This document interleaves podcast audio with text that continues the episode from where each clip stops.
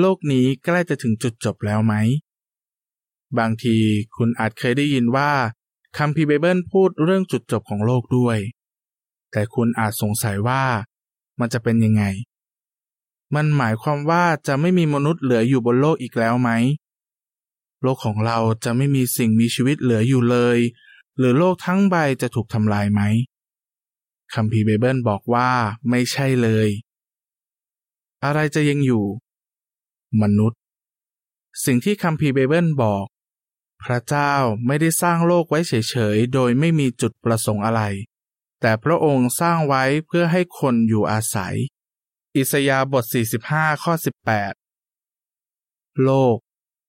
สิ่งที่คัมภีร์ไบเบิลบอก คนรุ่นหนึ่งจากไป คนอีกรุ่นหนึ่งก็เกิดมา แต่โลกนี้คงอยู่ตลอดไปปัญญาจารย์บทหนึ่งข้อสี่ ความหมาย ตามที่บอกไว้ในคัมภีร์ไบเบิล โลกจะไม่มีวันถูกทำลาย และจะเป็นที่อยู่อาศัยของมนุษย์ตลอดไป ถ้าอย่างนั้นจุดจบของโลกหมายถึงอะไร ลองคิดดูคัมภีร์ไบเบิลเปรียบเทียบจุดจบของโลกที่กำลังจะมาถึงกับยุคสมัยของโนอาห์ตอนนั้นโลกมีแต่ความรุนแรง ปฐมกาลบท 6 ข้อ 13 แต่โนอาเป็นคนดี พระเจ้าเลยปกป้องดูแลเขากับครอบครัว พระองค์ทำลายคนชั่วโดยให้น้ำมาท่วมโลกคัมภีร์ไบเบิลพูดถึงเหตุการณ์ในตอนนั้นว่า โลกสมัยนั้นถูกทำลายเมื่อน้ำมาท่วมโลก 2 เปโตรบท 3 ข้อ 6 นั่นเป็นจุดจบของโลกในสมัยนั้น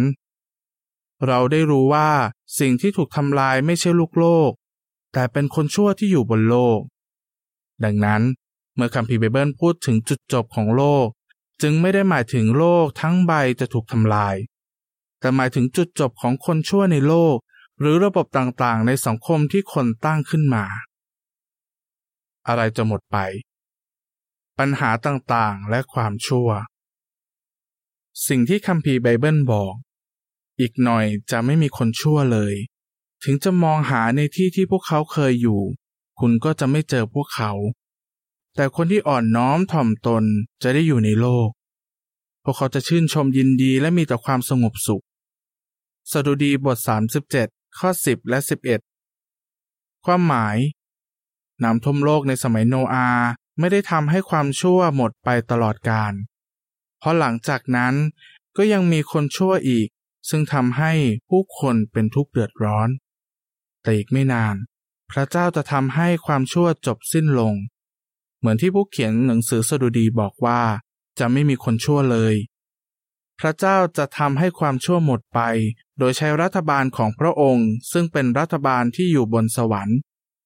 รัฐบาลนี้จะปกครองคนบนโลกที่เชื่อฟังพระองค์ ลองคิดดู พวกผู้นำของโลกจะยอมเชื่อฟังหรือสนับสนุนรัฐบาลของพระเจ้าไหม คำพีเบเบิลบอกว่า พวกเขาไม่ยอมแน่นอน พวกเขาจะต่อต้านรัฐบาลของพระเจ้า แต่จะทำไม่สำเร็จ แล้วผลจะเป็นยังไง รัฐบาลของพระเจ้าจะเข้ามาแทนที่ทุกรัฐบาลของมนุษย์ และรัฐบาลนี้จะเป็นรัฐบาลเดียวที่คงอยู่ตลอดไป ดาเนียนบทสองข้อ 44 แต่ทำไมการปกครองของมนุษย์ต้องถูกทำลาย เราอยากให้การปกครองของมนุษย์ไม่มีอีกต่อไป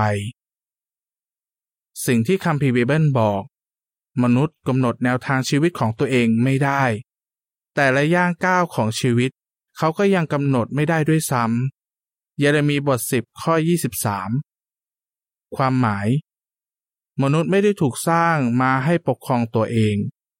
การปกครองตัวเองมีแต่สร้างความเดือดร้อน และแก้ปัญหาอะไรแทบไม่ได้เลย ลองคิดดู สารานุกรมเล่มหนึ่งที่ชื่อ Britannica Academic บอกว่า รัฐบาลของมนุษย์ไม่สามารถจัดการกับปัญหาต่างๆ เช่น ความยากจน ความหิวโหย โรคภัยไข้เจ็บ ภัยธรรมชาติ และสงคราม รวมถึงความรุนแรง หนังสือนั้นยังบอกอีกว่า บางคน เชื่อว่ารัฐบาลโลกเท่านั้นที่สามารถแก้ปัญหาของมนุษย์ได้อย่างถาวร แม้รัฐบาลทั้งหมดของมนุษย์จะรวมกันเป็นหนึ่งเดียว แต่โลกที่ถูกปกครองโดยมนุษย์ที่ไม่สมบูรณ์แบบ ก็ไม่สามารถแก้ปัญหาต่างๆ เหล่านั้นได้ มีเฉพาะรัฐบาลของพระเจ้าเท่านั้นที่มีอำนาจมากพอจะแก้ปัญหาทุกอย่างที่เกิดขึ้นบนโลกได้อย่างถาวร ดังนั้น